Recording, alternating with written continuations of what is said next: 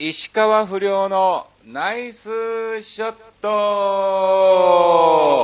さあ、始まりました。石川不良のナイスショット。この番組は、超平洋 .com の協力により放送いたしております。さあ、今日がですね、5月30日更新日ということで、えー、まあまあまあ、あのね、えー、お送りをさせていただいておりますけども、まあ、またね、まあいろいろね、えー、ざらっと、えー、2週間石川不良横山あっちが何をしてたかっていうのをですね、えー、30分間お話をさせていただきたいと思いますが、あのね、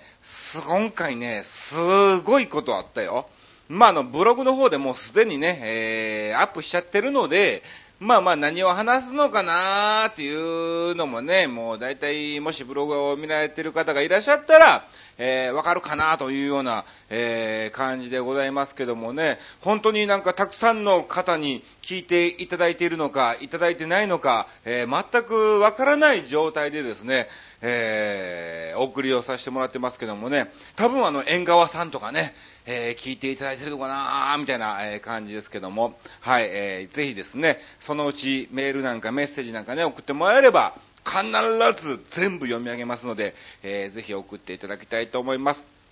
さあ、えー、今日が5月30日ということですが、前回の、うん、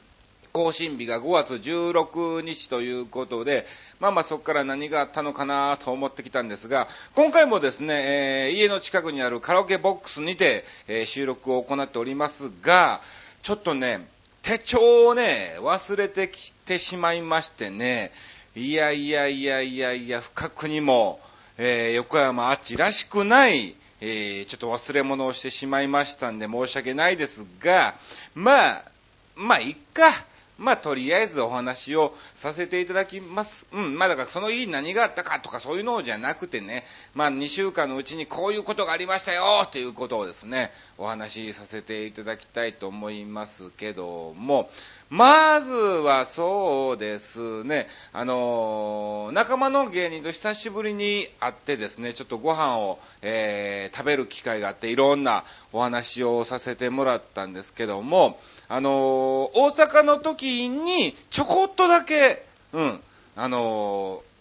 ー、触れ合った、触れ合ったっていうかね、あのね、あの、すれ違いっていうわけではないんですが、我々が、僕が、その大阪で横山隆弘の横山博に、えー、弟子入りしてですね、ずっとあの3年間カバン持ちをし、2年間、えー、ちょっとね、何技とかそういうところの舞台を立たせてもらってたんですが、その何技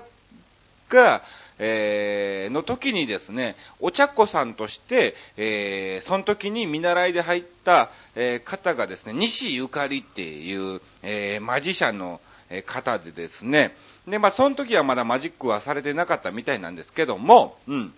あのー、お話をね、ちょこっとだけして挨拶して、ほんで偶然にも我々が東京出てきた後に、西ゆかりもですね、うん、東京の方にやってきまして、うん。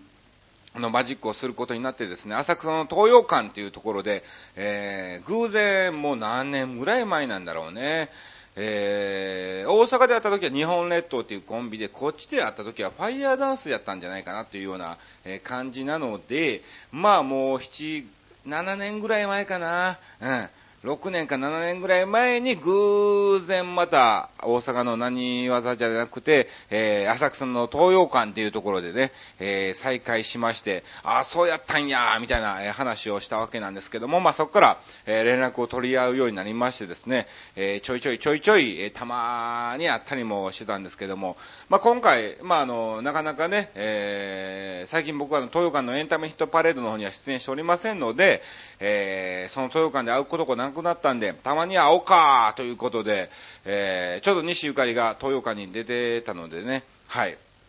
あの、会いに行ったわけなんですけども、まあ、その日がですね、浅草の三社祭りでですね、もう人いっぱいなのね。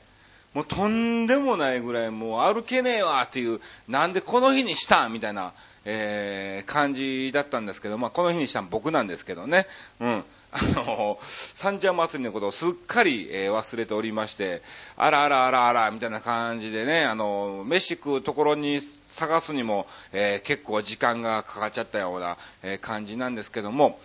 まあでも元気にしてましたね。久しぶりに会いましたけど。うん。あの、ちょっとね、あの、野暮用がありまして、あの、ステージには間に合わなくてですね、えー、見れなかったんですが、えー、まあまあまあまあ、はい。元気にしておりました。うん。でも、なんか、いいですね。たまにこう、大阪の時に会った仲間の芸人と久しぶりにこうね、たまに再会するっていうのは、なんかこっちもなんかね、えー、パワーを、えー、もらえるような、え、感じでしたね。うん。でもあの、三社祭り本当にね、すごいんで、まあ、西の話やさておき、えー、三社祭りの方ね、ぜひ、えー、また来年もするでしょうから、機会がありましたら1回はですね、えー、見に行っていただきたいと思います。またそのうちね、エンタメヒットパレードの方にも、えー、私も出演するかもしれませんので、はい。その時はぜひ浅草東洋館の方に、えー、足を運んでいただきたいと思います。うん。まあ、西の話はまあ普通に仕事の話とね、ちょっとプライベート的な話も、えー、ありつつ、あ、そうなんやー、みたいな、えー、頑張ってんねやねーっていうような、えー、感じだったんでね、普通の、えー、トークをしてきたわけなんですが、まあ、あのその週にですね、なんと、はい、5月23日ですね、はい、この日になんとですね、あのー、西新井なのかな、足立区の、えー梅島の近くのところにありますですね、えー、デイサービス若葉っていうところの方にですね、えー、まあ、ちょっとした老人ホームみたいなね、ケアセンターみたいなところがありまして、まあ、あの、和幸子さんっていう歌手の方が、えー、たまに行かれてるんですけども、今回、あの、わっちくんもどうだーっていうことで一緒に、えー、誘っていただきましてね、あの、行ってきたわけなんですけども、いやー、おじいちゃん、おばあちゃんだけの前で、本当に今のここ最近の石川不良のネタをするっていうのはね、えー、あんまりにもなかったんで、おじいちゃん、おばあちゃん、石川遼まず知ってるのかなと。まあ、知ってるんだろうなと。うん。でも、100%じゃないのかなと。えー、思いつつ、まあまあ、不安不安な不安な感じで、えー、行ってきたわけなんですよ。で、まあまあ、あの、和幸子さんがまず最初ね、2、3曲歌われまして、えー、今回スペシャルゲストで、えー、私の友人の石川良君が来ておりまーす、みたいな感じで、えー、紹介を、えしていただきましてですね、私の方が、え登場したわけなんですけども、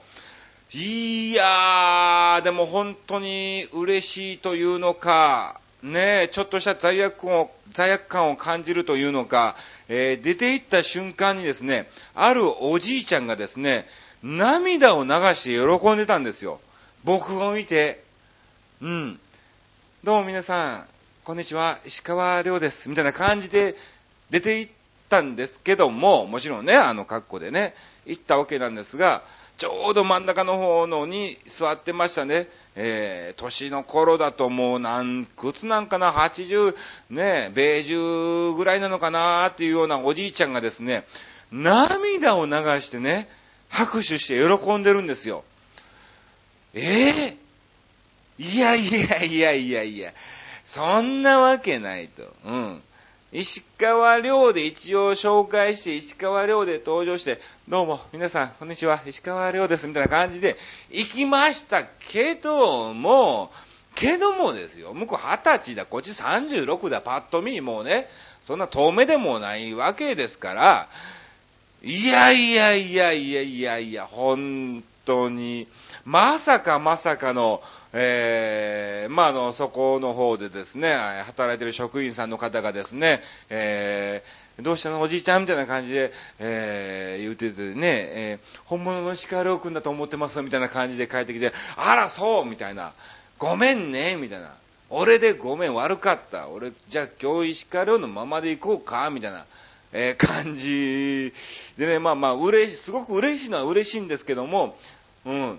あの、ほんとごめんね、みたいな、えー、そういうのもありつつね、えー、ちょっとしたなんか、うん、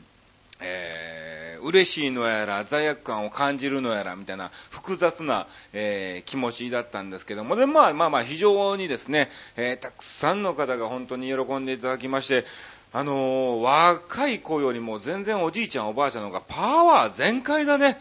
もう笑い声にしろ何しろ、本当に大きく笑っていただきまして、まあ僕が面白いんだけども、いやいやいや、まあまあね、うん、まあもちろんね、受けるように頑張ってやってきたわけですから、はい。まあ面白くなるようにね、やってるわけなんですけども、でも全然その拍手とか笑顔の出し方とか、なんだろう、そのね、あの、笑い声の出し方とかがですね、非常に元気で、いや、これはもっともっと日本頑張っていかないとと、えー、思うような、えー、感じになったか、かなっていうぐらいですね、本当に。うん。まあ、あの、えー、本当はね、我々演者の方がですね、おじいちゃんおばあちゃんに、えー、もっともっと、えー、頑張って長生きしてくださいということで、え元気を与えに行ってるわけなんですけども、逆にそのおじいちゃんおばあちゃんからですね、え若者よ頑張れということで、たくさんの、えパワーを、いただいた感じですね。で、まあまあ、11時半にですね、足立区役所の方でね、和彦さんとちょっと待ち合わせをして、えー、行ってきたわけなんですが、終わったんが、えー、4時ぐらいかな。うん。4時過ぎぐらいには、えー、家に、えー、帰ってきたのかな？うん、そんな感じですね。ほんで、まあまあ、あの、ちょこっとだけ時間があってね、あの、一旦家に帰ってきてですね、えー、夜ちょうどですね、あの、ツーライスの大ちゃんっていう芸人がいてまして、えー、そいつがですね、21日に連絡ありまして、23日六本木の方の、えー、ラウンジの方でちょっとネタやらないみたいな感じで、えー、声をかけていただきましてね、まあ、あの急遽だったんで、あ、行くよみたいな感じですぐにね、え即答して決まったわけなんですけども、えそれが5月23日だったのね。で、ちょうど昼間老人ホーム、そのね、ケアセンターがあって、夜六本木で、えー、六本木に何時に行けばいいのということでね、えー、10時入りでお願いします、みたいな感じで言われたんで、えらい時間空くなということだったんで、一旦家の方に帰ったわけなんですわ。うん。ほんで、まあまあ帰ったわけなんですけども、で、まあちょこっといろんな用事をしましてたらですね、あの、神さんから、うん、えー、電話がありましてですね、あのー、まああの、よく行く近くの近所のショッピングセンターがありましてね、そっちの方であのね、あのー、行ってたみたいで、あの旅行カバンが非常に今安く売ってるよと、まあ前々から欲しいということで探してたんですね。あの、ガラガラですわ。うん。あの、大きい四角いカバンの、あの、ガラガラついてるやつね。コマがついてるやつ。あれ、まあ、ガラガラってもう、神さんの中で、と僕の中では呼んでるんですけども、ガラガラが安くなってるよと、えー、いうことで、えー、連絡があってですね。で、ちょうど今まで使ってたカバンがですね、あの、もうタイヤがですね、あの、割れちゃって、タイヤの外身の部分がで、もうなんかバーストみたいな感じになっちゃってですね、まあまあ使えんこっちゃないんだけども、両タイヤともこう割れててたまにカーって引きずってるような状態になったりとかですね、あと、コマが2個しかついてないから、横を行けないんですね。うん。だから、普通に、この、スマートな感じで、何、あの、キャビンアテンダートさん？うん。スチュワーデスじゃないんだよね、今ね。えー、キャビンアテンダントさんみたいなね。キャビンアテンダー？うん。あの、いてるでしょ？あの、空飛ぶ時にね、えー、一緒に乗ってきはる人。そんな言わんでも分かってるか。その方が持ってるような感じで、スースースースーってこうね、横に行かないのね。タイヤがとりあえず2個しかないから。だからよくね、あの、駅の改札とかで、もう幅がでかすぎて、えー、自分はスイカでポーンと通るのに、後ろのカバンだけガクンってこう突っかえたりね、そういうすることも結構あったんだわ。で、まあまあ、そろそろ買い替えたいなぁと思ってても、前々から、1ヶ月ぐらい前から、えー、探してて、ちょうど神さんが、今あのね、えー、安く売ってるよーってことで電話あったんで、すぐに行ってきたわけなんですけども、あの、非常にいい代物が見つかりましてですね、えー、もう早速使っておりますけども、これまた写真をですね、ブログの方にアップしますから、えー、ぜひご覧いただきたいと思いますが、大体ですね、今僕が、えー、使っているその買ったやつはですね、えー、1万5、6千か、まあ、おそらく8000ぐらいする白白物ですわ。うん。それがなんとですね、えー、特設、えー、会場で安売りをしておりまして、1万円で購入することができました。ありがとうございます。もう本当にね、非常に使いやすいです。うん。ただ前より若干ですね、あの、一回りぐらい、えー、大きくなっちゃったんで、えー、バイクに乗せるのが非常に困難みたいなね、えー、感じだったんですけども、早速、まあ、あの、別の日にね、キサラに行って、た時にですね、ビューティー国部さんっていう方がいらっしゃるんですが、もう非常に人気のあるモノマネ芸人さんなんですけども、まあ、やはりあの、モノマネ芸人さんでそれぞれいろんなこう、小道具なりいろんな衣装とか荷物いっぱい持ってるので、大体皆さんそういうね、ガラガラなんですね。うん。ね、ガラガラなので、やはりあの、そういうね、先輩の意見なんかもね、聞いたところですね、えー、ビューティーさんに、えー、このハードケースのこのガラガラね、あの、1万円で買ったんですよ。どうですかって聞いたら、安いと。非常に安いと。もうあの、ビューティーさんのね、あの、18番のネタが、あの、ジャパネット高田さんなんですけども、もう高田さんのものまでで、えー、帰ってきましたからね。もう、本当に、いやー、これは本当にね、いい買い物を、えー、したのかなと思っております。うん。ちょっとこれからですね、えー、これでいろんな営業をですね、えどこでももう回れますから、横にスーッと行きますからね、えー、どんな細い道でもスーッと行きますから、ぜひ、えー、石川不良横山アーチを、呼んでいただきたいと思います。そんな宣伝どうでもいいやみたいなね、え感じですけども。で、まあまあ、えー、アリオでね、アリオ、まあ言っちゃったけど、うん、そのショッピングセンターで、えー、簡単にご飯を食べましてですね、もう時間がないということで僕だけ先に帰ってですね、えー、ちょっとかみさん車で行ってたんですね、子供のしてたから。んで、えー、僕はバイク原付でね、えー、行ったわけなんですけども、まああの、そういうショッピングセンターで買い物すればね、ハンコもらったら駐車券ってね、もう無料でもらえるんですね。何時間まで無料みたいな感じであるんですけども、ね、まあ僕1万円の買い物をしたわけですか。ね、買い物したわけだから、最大の駐車時間が止めれる時間の無料券はもらえるはずなんですよ。だが、しかしですね、駐車券は神さんが持っていて、駐車券渡しなよ、みたいな感じで話しつつ、曖昧になって子供にその駐車券が手を割ったって、いつの間にかですね、えー、犯行を押さずに帰ってきちゃったんですよ。ね。ということで僕はもうすぐにパパと家にね、えー、バイクで帰ったわけなんですけども、えー、この神さんが車に乗ってですね、いざこうね、駐車券ポーッと入れて、普通にポーンとね、ポールが上がるのかなと思いきやですね、えー、料金は400円ですって言われたそうで、うん、ええー、みたいな。いや、1万円の買い物したかなみたいな、えー、感じだったんですけども、それでよ、それでも帰ってからですね、神さんと大喧嘩しましてですね、神さんがガガガガガ、なんであんた反抗せなかったのよ、みたいな。そんなもん俺知らんがな、みたいな感じでですね、まあまあ、あの、二人ともあの、ちょっと関西弁になってますけども、うん。はい。えー、ちょっと大喧嘩をしまして、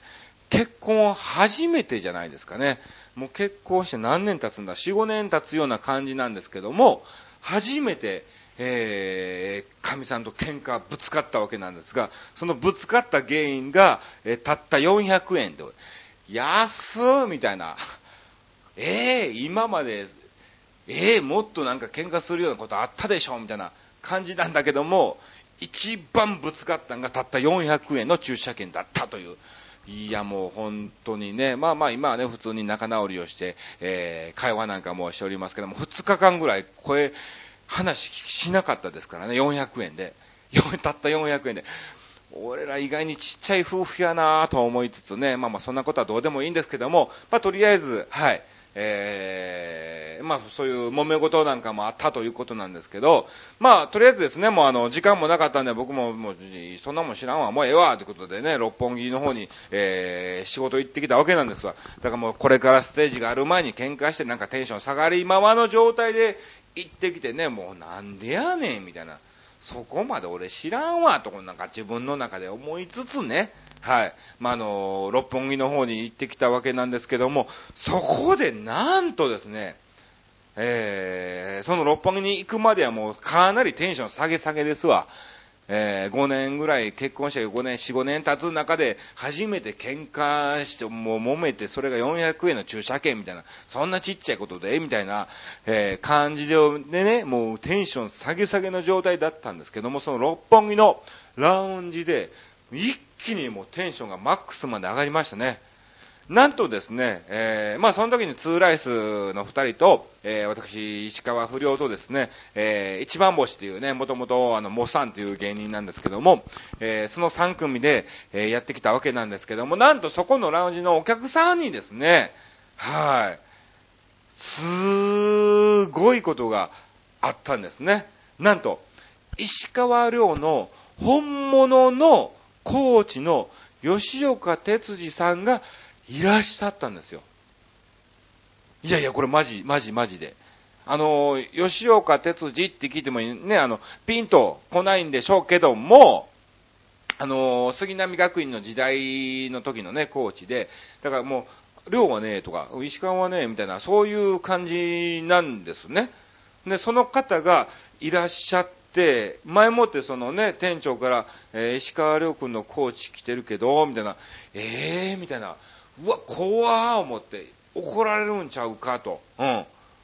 何勝手にそんなことやってんねん、みたいな。で、まあまあ、ネタがネタですからね、まあ、ゴルフバカにしてんのちゃうか、みたいなね。えそういうのもありつつ、どっちなのかなと思ってたんですけども、非常に喜ばれましてね、えー、ネタなんかもね、驚いて大爆笑、えー、していただきまして、いやー、終わってから、え、ちょっとね、お席の方につきましてお話なんかも、え、させていただいたんですが、いや、非常に楽しかったよ、という言葉をね、いただきまして、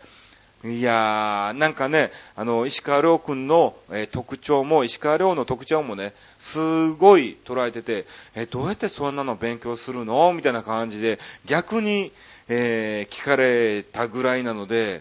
だって石川遼のコーチですから、スイングなんかも完璧に見てるわけなんですね。そのコーチが、いや、量の特徴をよく捉えてるよと。もう、これはもう最高の褒め言葉ですよね。しかもですね、あの、非常に嬉しいと。えー、量はね、最近成績も悪いから、だんだんやっぱそういうのって人に忘れられてくると、えー、58のね、えー、ギネスの、えー、58ストロークを出したっていう、え、結果があってもですね、1年2年成績が悪かったら、やっぱりだんだんとですね、その、石川遼のね、この世間での知名度、まあ、知名度はもうマックスなんでしょうけども、やっぱそういうのもね、えー、忘れられてくるから、えー、こういうようなモノマネさんが、えー、寮のモノマネをやってくれてるのは、非常に嬉しいと。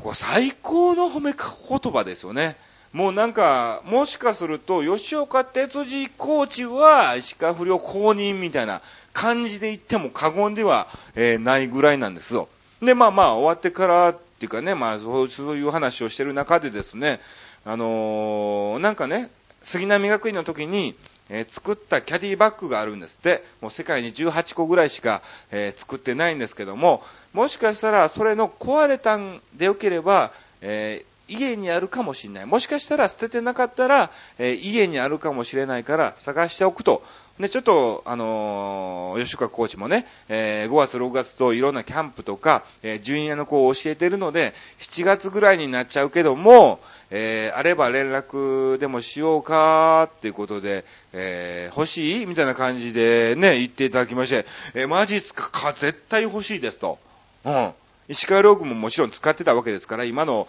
ね、キャディバッグに変える前はそれを使ってたわけなんで、絶対欲しいです。ちょっとあの、携帯とか教えてもらっていいですか？って聞くと、あ、いいですよ、ってことで。いや、教えていただきましたよ。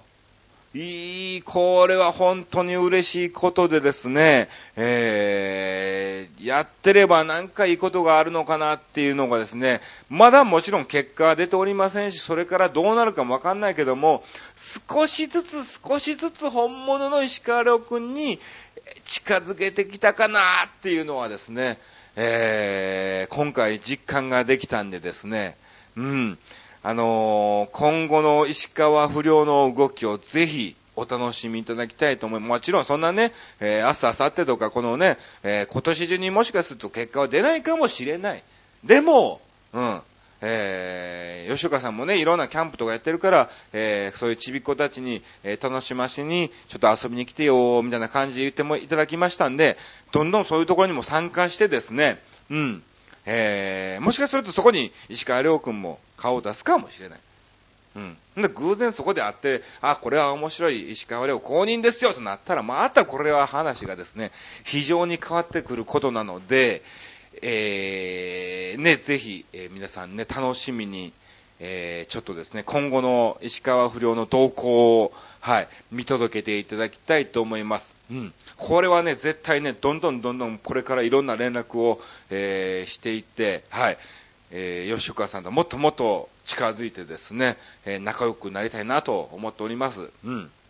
いや、本当にね、え、でも本当に真摯な方でですね、え、優しい方でしたね。うん。おそらく、そんなにある程度特徴は捉えてても、あ、こいつゴルフやってないなっていうのは多分コーチはね、うん、見れば、あ、こいつ下手くそやなってのわかるんですよ。にもかかわらず非常に温かい言葉をですね、えー、かけていただいたんで、いや、本当にね、もうこの日はね、怒涛な一日でしたね。えー、老人ホームね、ケアセンター行きの一旦帰りの旅行カバン買いに行きの、そこでまた神さんと、えー、5年ぐらい結婚してた、初めて、えー、喧嘩しの、えー、テンション下がってまま六本木行きの、そこでまた、石川遼の直属のコーチに会って、携帯まで教えていただきましたと。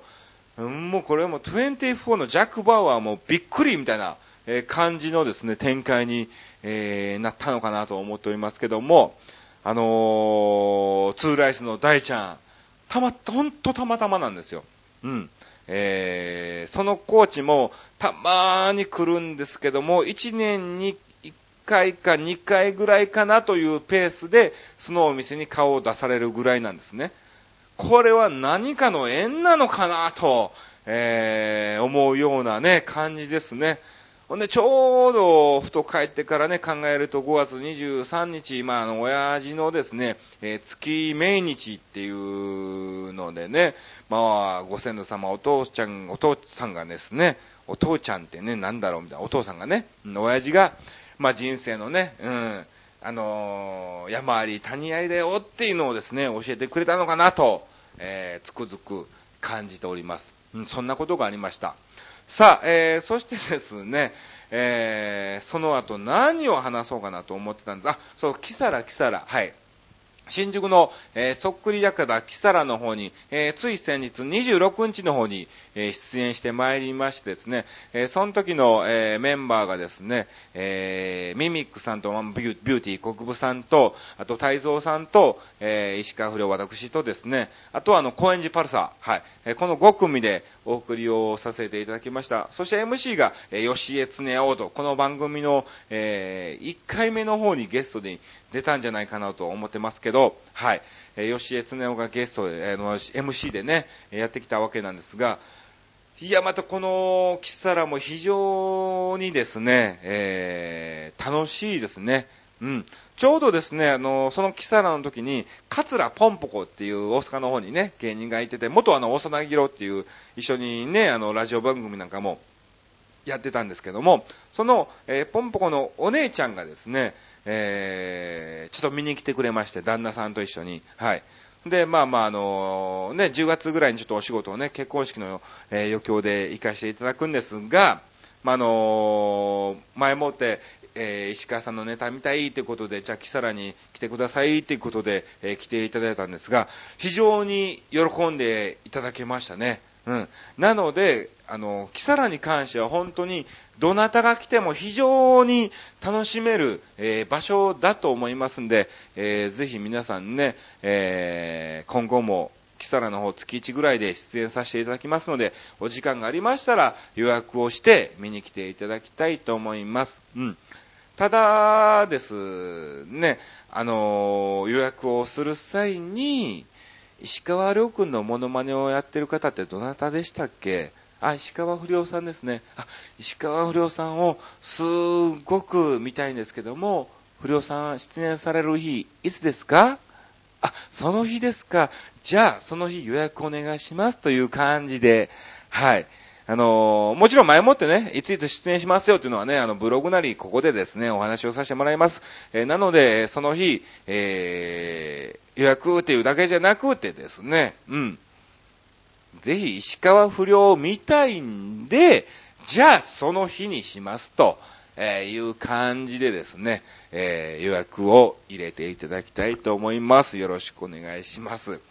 うん。そのキサラの話をなんかしようかなと思ってたんですけども、なんか忘れちゃいましたね。うん。ということなので、次回、キサラの出演日を、えー、ご紹介をさせていただきます。えー、次回はですね、すごく早いんですよ。1週間後、ちょうど1週間後の6月2日になんですね、26日出演して、えー、また1週間後の6月2日土曜日、えー、新宿そっくり方キサラの方に、えー、出演をさせていただきます。えー、この後の告知なんかもさせていただきたいんですがですね、えー、6月はですね、ちょっと僕あの10日から23日まで、えー、東北の方をですね、ぐるぐるぐるぐる回っておりますので、まあまあ、あのー、そっちの方に行ってるので、えー、他のスケジュールはですね、あんまり入ってないんですね。えー、キサラのみみたいな状態に、えー、なってると思いますが、まあ、東京都内で石川不良を見れるのは6月2日、えー、そして東北の方ではですね、まあ、これもですね、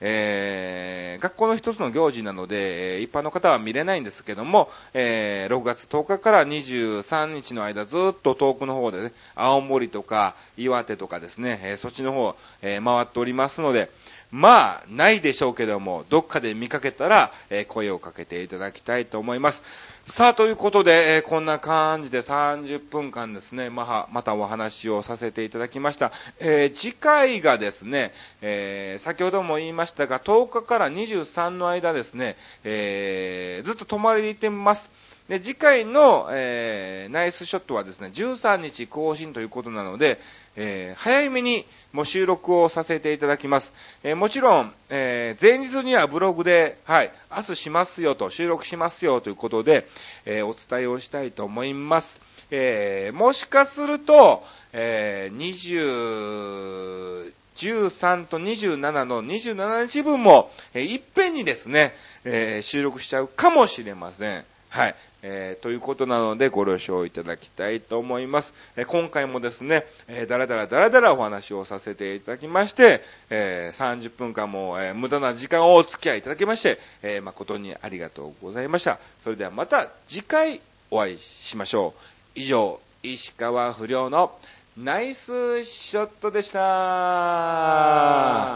りょうくん、頑張れよ。